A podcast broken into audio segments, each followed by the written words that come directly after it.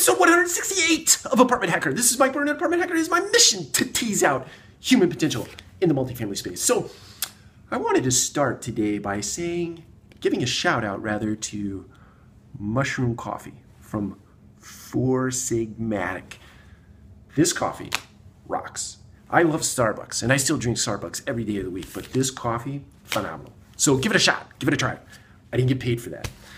Um, so I, I want to stay on the theme of people and uh, attracting exceptional talent to your organization. And I think attracting exceptional talent to your organization starts with a really good story that's predicated on really good values and you know values such as resourcefulness or fantastic work ethic or a commitment to excellence or a, a commitment to incredible customer service whatever those values are i think in order to attract exceptional talent you need to live those values. First you need to have those values define what they are for your organization and then live those values such that you have this sort of internal marketing mechanism that takes place right?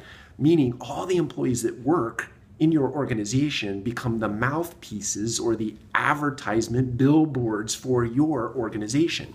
And provided that your values are uh, good core, principally centered values, and your employees are living those out, my imagination tells me they go out and they talk about it.